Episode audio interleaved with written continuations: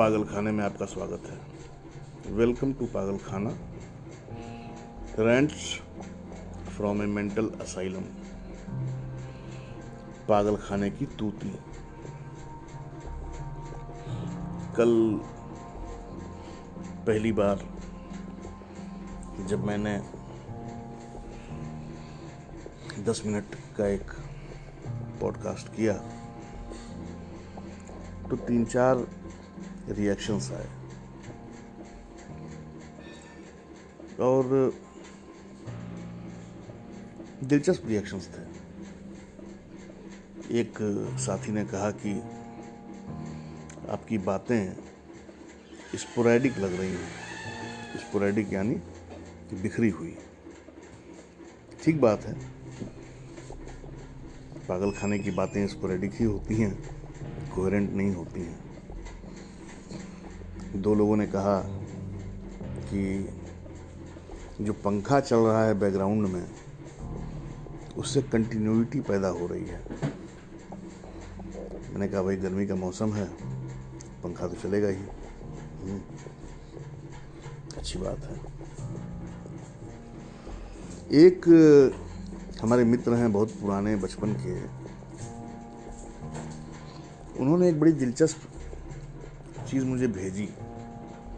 मैंने बोलने पर जो कहा कि क्यों बोला जाए,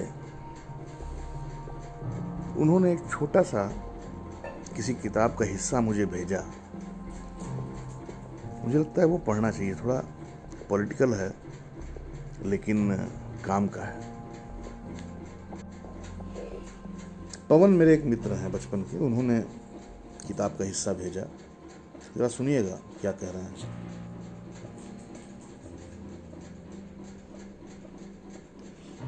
The Soviet Union and left totalitarianism in general is a culture of the return world the third Reich and right authoritarianism in general is a culture of the spoken word, wanting the prestige of authorship but discovering that writing is a hard work. Hitler dictated most of his Mein Kampf to the eager Rudolf Hess. Hitler was always unhappy with the slowness of reading and writing compared with the vivid electricity of his rallies where the Marxist heritage, being theory minded and principle bound, involves the primacy of the text. Right wing despotism, being romantic and charismatic, is buoyed by the shared spell cast between an orator and his mob. One depends on a set of abstract rules, the other on a sequence of mutual bewitchments. क्या कहा? इन्होंने, जिसने भी ये लिखा है, बात तो काम की लिखी है, कि सोवियत संघ में और हिटलर के तानाशाही मॉडल में जो पॉलिटिक्स है, उस पॉलिटिक्स के कम्युनिकेशन का मॉडल क्या है? लेफ़्ट की पॉलिटिक्स, थ्योरी और टेक्स्ट पे दिखने पर भरोसा करती है और जो राइट विंग की पॉलिटिक्स है, वो बोलने पर भरोसा करती है। आप ध्यान दीजिएगा अपने यहाँ, ये बात आपको पकड़ में आएगी कि बोलना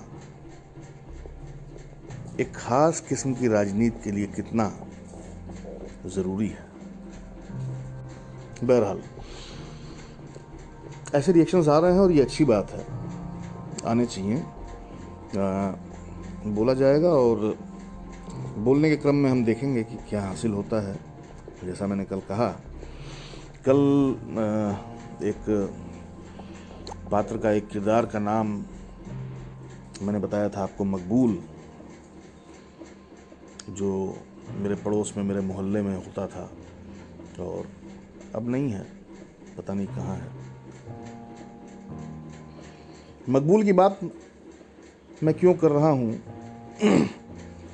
और एक पागल की बात करने का मतलब क्या है? ये दरअसल मैंने देखा कि इधर बीच एक महीने के लॉकडाउन में कैदियों पर बात हुई मज़दूरों पर बात हुई। डॉक्टरों पर बात हुई, किसानों पर बात हुई। इनफैक्ट सेक्स वर्कर्स पे बात हुई। पागलों पर कोई बात नहीं हुई। बड़ी अजीब बात है ना। खतरे तो पागल खाने में भी हैं और शायद उतने ही हों जितने जेल में हैं। मैं खोज डाला पूरा नेट और एक लिंक मुझे मिला बहुत दिलचस्प, जिसमें लिखा था कि this lockdown is an is a historical and biggest psychological experiment और दिस वर्ल्ड याद नहीं मुझे किसका था वो। वो बता रहे थे कि जब फ्रांस में टेररिज्म पहली बार आया नब्बे के दशक में तो वहाँ की सरकार ने उनके मुहावरा था तंबू टेंट हम्म, दो किस्म के राहत तंबू लगाए। एक हिस्सा उनके लिए जो घायल थे जख्मी थे मारे गए थे जिन्हें फ़िज़िकल मदद की ज़रूरत थी। और एक कोना उनके लिए था, जिन्हें मानसिक मदद की ज़रूरत थी। ये फ्रांस का मॉडल था। उसने कभी भी साइकोलॉजिकली परेशान लोगों को निगलेक्ट नहीं किया। और ये जो लॉकडाउन चल रहा है, अगर ये सबसे बड़ा साइकोलॉजिकल एक्सपेरिमेंट इस दुनिया में है तो मुझे लगता है कि आने वाले समय में इस पूरी दुनिया का रंग क्या होगा, इसका अंदाज़ा लगाना मुश्किल नहीं है। हाँ इसमें एक फ़र्क है, एक बड़ा फ़र्क। फ़र्क ये है कि जो लॉकडाउन से पैदा हुआ मानसिक विकार होगा लोगों में वो एक सामान्य मानसिक विक्षिप्त व्यक्ति से अलग होगा। दो पागल एक जैसे नहीं होंगे, जो पागल खाने में हैं पहले से, और जो पागल खाने के बाहर बन रहे इस बड़े पागल खाने, इस वैश्विक पागल खाने में जो पागल पैदा होंगे, उन दोनों में बड़ा बुनियादी फ़र्क होगा। ऐसे ही मुझे कल याद आई एक कहानी क्लॉडी थर्ली के नाम से। शायद आपने पढ़ा हो, क्लॉडी थर्ली एक दुर्लभ कहानी है, मुक्तिबोध की। और मुक्तिबोध इसमें उस, योद्धा को, उस विमान चालक को फिक्शन में ज़िंदा करते हैं, जिसने नगासाकी, हिरोशिमा पर बम बरसाए थे। उसका नाम था क्लॉड इथरली, ऐसा वो लिखते हैं, नाम है। मैं नहीं जानता सही नाम क्या है। लेकिन, वो उससे बात करते हैं और बात करते हुए चलते हैं और बीच बीच में जो है नरेशन भी आता है, फिर कुछ डायरी के पन्ने जैसा भी प्रवाह आता है। वहाँ पर एक बड़ी दिलचस्प बात मुक्तिबोध ने लिखी है। या सुनिएगा ध्यान से। जो आदमी आत्मा की आवाज़ कभी कभी सुन लिया करता है और उसे बयान करके उनसे छुट्टी पा लेता है, वह लेखक हो जाता है। आत्मा की आवाज़ को जो लगातार सुनता है और कहता कुछ नहीं, वह भोला भाला सीधा सादा बेवकूफ़ है। जो उसकी आवाज़ बहुत ज़्यादा सुना करता है और वैसा करने लगता है, वह समाज विरोधी तत्वों में यूँ ही शामिल हो जाया करता है। लेकिन जो आदमी आत्मा की आवाज़ ज़रूरत से ज़्यादा सुन करके हमेशा बेचैन रहा करता है और उस बेचैनी में भीतर के हुक्म का पालन करता है, वह निहायत पागल है। ध्यान दीजिएगा, पुराने ज़माने में संत हो सकता था, लेकिन आजकल उसे पागल खाने में डाल दिया जाता है। ये आजकल जो मुक्तिबोध ने कहा यह भी पचास के दशक की बात होगी, जब उन्होंने कहानी लिखी होगी और सत्तर साल में दुनिया बहुत बदल गई है। तो अब ये जो पागल पैदा होंगे ना, बड़े पैमाने पर जो इस दुनिया में पागल पैदा होंगे, इस लॉकडाउन के बाद, वो दिल की आवाज़ सुनने वाले पागल नहीं होंगे, जो कि पहले संत हो सकते थे अन्यथा और अब पागल हो जा रहे हैं ना? दूसरे किस्म के पागल होंगे मतलब ये पागलपन उनके में इंड्यूस्ड होगा। इंड्यूस्ड ये जो व्यवस्था है, जो राज सत्ता है और इसके जो फैसले हैं इन फैसलों और उनके प्रभावों से जो पागलपन पैदा होता है, वो पागलपन होगा उनके अंदर। होंगे एक आध करोड़ होंगे एक आध अरब भी हो सकते हैं। पता नहीं। जिस लेख की मैं चर्चा कर रहा था, जिसमें वो कहते हैं कि ये एक बिगेस्ट साइकोलॉजिकल एक्सपेरिमेंट है दुनिया पर, उसमें तो वो कहते हैं कि 2.4 अरब लोग 2.4 अरब मतलब इस दुनिया की एक चौथाई आबादी मानसिक विकारों का शिकार हो जाएगी और ये एक बहुत बड़ी समस्या होने वाली आने वाले समय में। अब समझिए कि जो मकबूल है हमारा किरदार, वो वो पागल, ऐसा पागल है जो कि दिल की आवाज़ सुनकर, आत्मा की आवाज़ सुनकर और उसके हिसाब से एक्ट करके, उसके हुक्म बजा के पागल बना है। और हम अपनी आत्मा की आवाज़ सुन तो रहे हैं, लेकिन हुक्म नहीं बजा पा रहे हैं। हुक्म किसी और का बजा रहे हैं। आवाज़ आ रही है कहीं और से, हुक्म आ रहा है कहीं और से। फ़र्क देखिएगा। मैं बात करूँगा इस पर लंबी बात करूँगा आगे। लेकिन ये जो मकबूल की बात मैं कर रहा था, मुझे इसकी याद इसलिए आई क्योंकि मतलब मैंने कई पागल देखे हैं, कई पागलों से बात की है।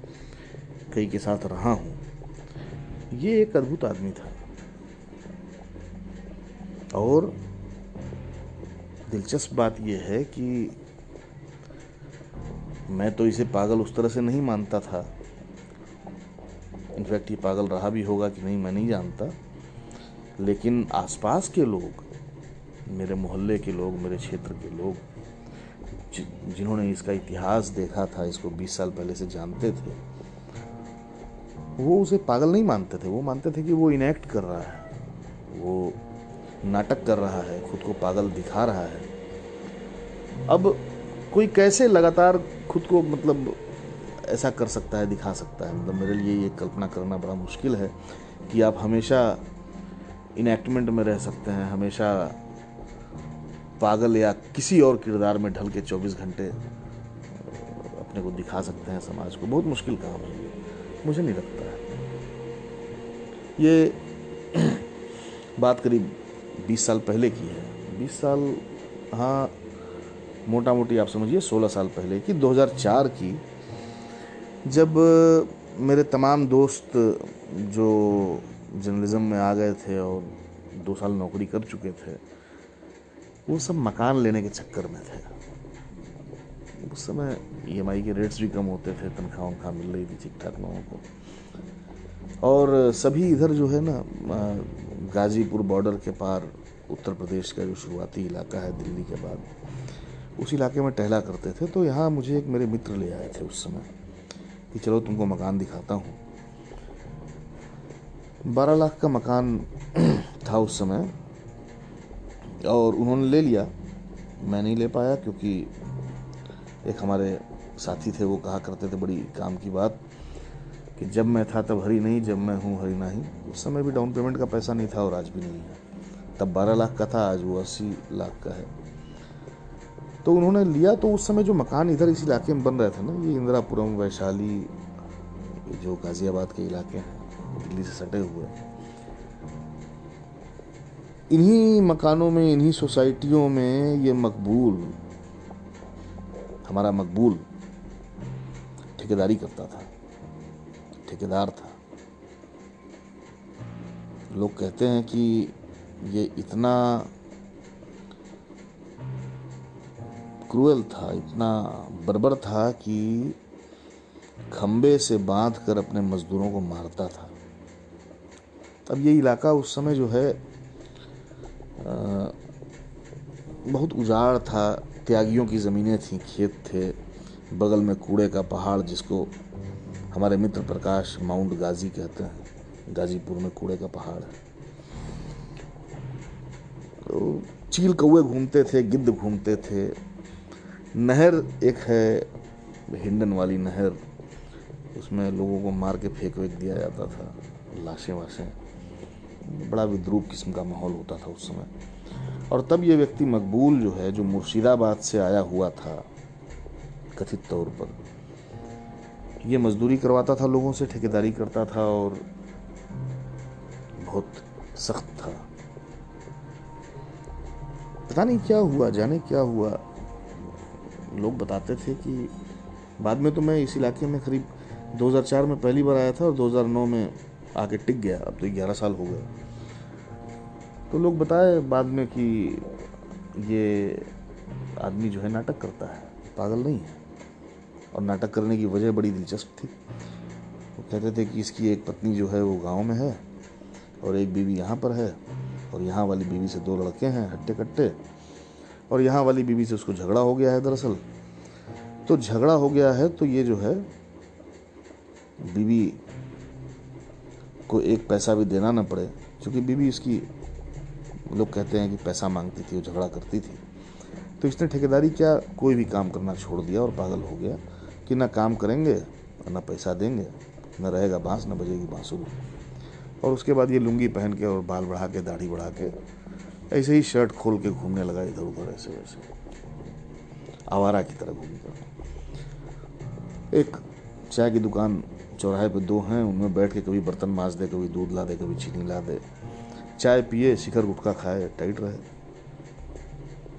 ऐसे ही चाय पीते हुए मेरी भी इससे मुलाकात हुई थी और पता नहीं मतलब इसने मेरे चेहरे में क्या देखा कि ये मेरे बगल में आके बैठ जाया करता था। और इसको मैं चाय पिलाने लगा। फिर उसके बाद इसकी आदत पड़ गई पान खाने की, गुटखा खाने की तो मुझसे पैसा मांग के पान गुटखा खाने लगा। रास्ते में मैं कहीं दिख जाऊँ और ये बैठा रहे, किसी कोने में तो उठ के अचानक आ जाए। दादा, बोले हाँ दादा, दस टका। पूछते थे क्यों भाई? बोले दादा दस टका गुटखा खाएगा। दस टका दे दिए भाई, जाओ खा लो। बाद में और बाद में पता चला कि ये किसी और से माँगता ही नहीं है। केवल मुझसे माँगता है पैसा। तब मेरा इसके प्रति थोड़ा जो लगाव बढ़ा। और जब देखता था, दूर से सलाम करता था। कभी परिवार की बात ना करे। और कभी कभार तो बड़ा मूड में होता था तो आकाश की ओर अपना मुँह उठा के कुछ बांग्ला में गीत गाता था। बड़ा खूबसूरत गीत गाता था। एक बार हम इससे पूछे, गा रहा था तो रिकॉर्ड कर रहा था मैं। तो पूछे कि भाई, मकबूल भाई, इसका मतलब क्या है? तो दादा, हमारे यहाँ जो सब मजदूर होता है ना गाँव में, खेत में, वो लौटता है जब ना कटाई उटाई करके तो वो ये सब गाना गाता है। अच्छा।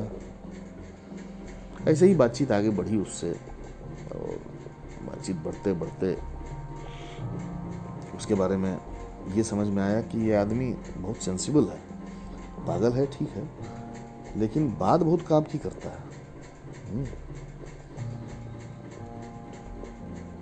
एक दिन सुबह सुबह मेरे ख्याल से शायद शिवरात्रि का दिन था हाँ शिवरात्रि का दिन और एक सज्जन कोई हाथ में लोटा लेके और लोटे में कुछ दूध दूध लेके जा रहे थे मंदिर और वो काफ़ी तेज़ी से चले जा रहे थे और उन्होंने ध्यान नहीं दिया और वो सामने आ रहे मकबूल से लड़ गए।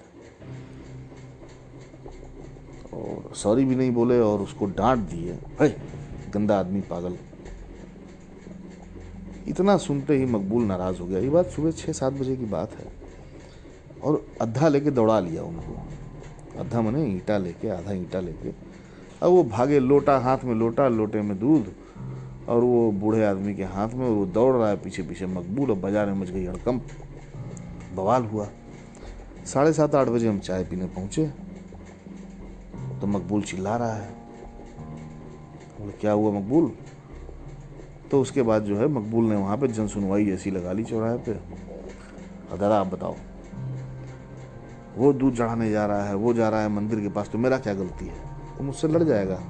आँख को लेके अंधा है दो दो आँख है, दिखता नहीं है। और मैं उसको जो है मना किया तो बोल रहा है, पागल। मैं पागल दिखता हूँ उसको। अमल तुम मार देते यार उसको तो चोट लग जाती, केस हो जाता। बोला, वैसे भी क्या बचा है दादा? बड़ा मछली, छोटा मछली को खाता है, खा जाता मेरे को। बोले, साला गजब बात क्या बात बोला? उस दिन के बाद जो है, मैं मकबूल से रोज़ बात करने लगा। डेली। और, नोटबंदी जब आई 2016 में तो नोटबंदी वाले अगले दिन जब रात में घोषणा हुई और सुबह चौराहे पे मैं गया, मकबूल बैठा हुआ था। ऐसे ही बात हो रही थी कि भाई, नोटबंदी कोई नई चीज़ थोड़ी है। कोई किसी ने बोला होगा। तो इंदिरा गांधी के टाइम भी हुआ था, तब पहले भी हुआ था। सब बातचीत चल रही थी तो मकबूल की आँखों में अचानक चमक आई। अचानक चमका। वो बैठता था, उकड़ू बैठता था, लुंगी में अपने। और दोनों हाथ अपने दोनों गालों पर रख के मुझे देखता रहता था। मैं ऐसे ही सुन रहा था बातचीत तो उसकी आँखों में चमक आई। अचानक वो जो है, खिसक के आगे आ गया मेरी तरफ़। उसने कहा, दादा, चाय पिलाएगा? पिलाओ भाई, पिलाओ, चाय पिलाओ। चाय लिया, फिर बोल, दादा, एक बात बोलेगा हम। बोलो। बोला कि, दादा, एक बात बताएँ, ये जो गुरुदेव रविन्द्रनाथ टैगोर था, बोले, ठीक है। बोला सुभाष चंद्र बोस था, ठीक है। बोला ईश्वर चंद विद्यासागर था, ठीक। इंदिरा गांधी था, ठीक बात। राजीव गांधी था, ठीक बात। कोई मरा नहीं है।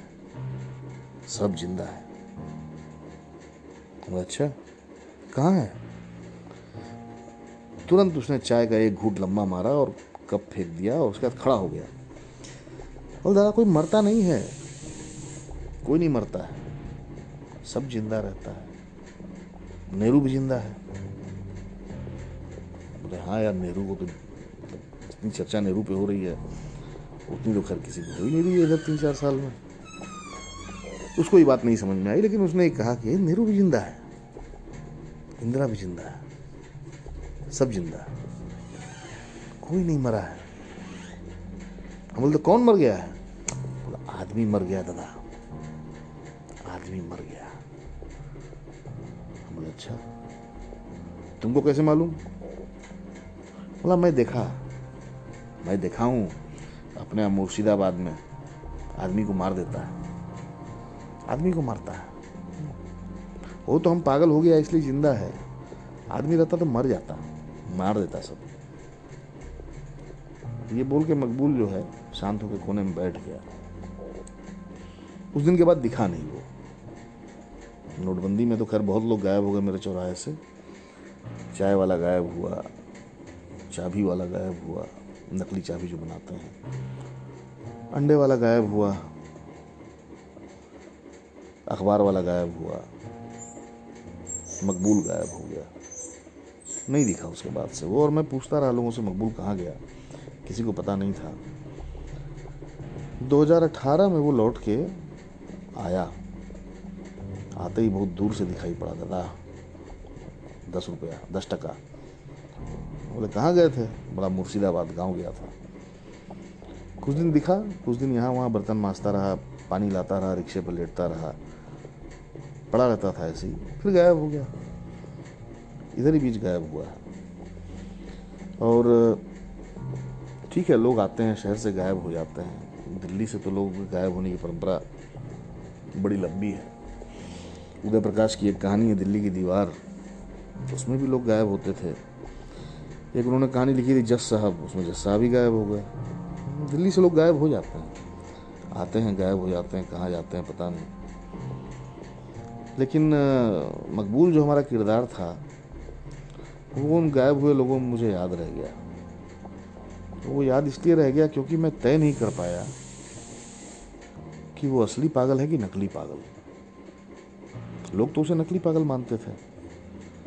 मैं नहीं तय कर पाया कि वो असली पागल है कि नकली पागल, और आज भी मेरे पास जो उसकी रिकॉर्डिंग्स हैं, उसकी जो बातचीत है, वो तो बहुत काम की है।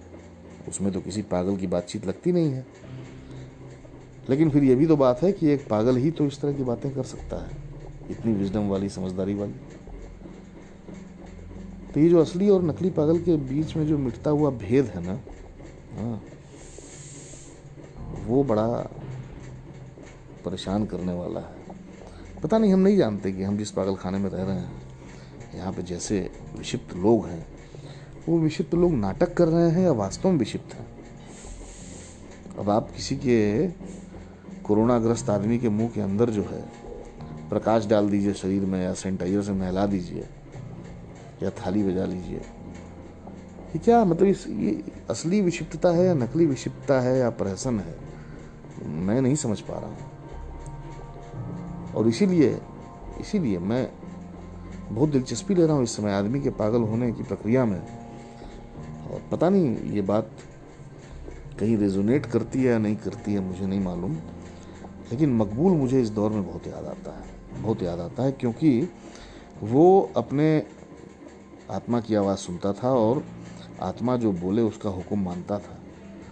और मेरे देखे में, मेरे जाने में वो आखिरी पागल था ऐसा, जो समाज में खुला था, अपनी आत्मा के हुक्म पर काम करता था। आज हमारे इर्द गिर्द जो लोग हैं, जैसा समाज बन रहा है, उसमें आत्मा की आवाज़ कुछ और होती है, हुक्म देने वाला कोई और होता है। दोनों का फ़र्क आ गया है।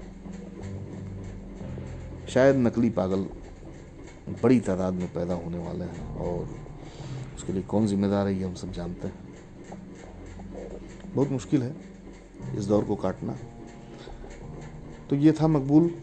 छोटी सी कहानी थी, और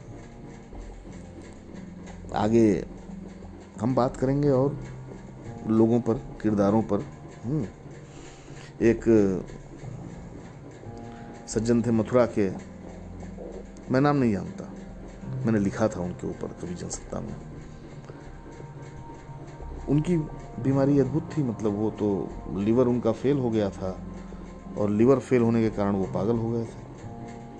और उनके साथ मैंने एक रात गुजारी थी। वो मथुरा के थे। मथुरा के आसपास के और अस्पताल में मुझे मिले थे एक रात। अगली बार उनकी कहानी सुनाऊँगा कि लीवर फेल होने से जब आदमी पागल होता है तो वो कैसी बातें करता है। और मतलब मैं आपको कुछ ऐसे लोगों के बारे में बताऊँगा जो लोग नकली पागल नहीं थे, लेकिन वो पागल भी नहीं थे। और ऐसे लोग समाज में हैं। मैं फ़िलहाल केवल इतना सोच रहा हूँ कि क्या पागलों को कोरोना से बचाने के लिए संक्रमण से बचाने के लिए।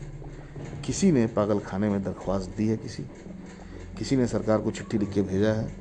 मानवाधिकार आयोग में लिख के भेजा है कि पागल खानों से पागलों को छोड़ दिया जाए? आप सोचिए। कैदियों को तो छोड़ रहे हैं आप। जो चोरी, छिनैती, हत्या इसमें बंद है, अब पागलों को आप अंदर बंद रखे हुए हैं। किसी ने नहीं, पूरा नेट खोज डाला मैं। तमाम लोगों से बात की मैंने। मैं और लोगों से बात करूँगा, फ़ोन पे भी लाऊँगा और देखते हैं कि क्या कुछ किया जा सकता है इनके लिए। फ़िलहाल इजाज़त दीजिएगा और हो सकता है कि कहानी आपको पसंद आई हो हो सकता है स्पोरेडिक लगी हो हो सकता है कि बिखरी हुई लगी हो, लेकिन बिना तैयारी के जीवन जीता हूँ मैं तो बिना तैयारी के ही बोलता हूँ। और इसलिए जो भी भूल चूक लेनी देनी वो सब माफ़ कीजिएगा।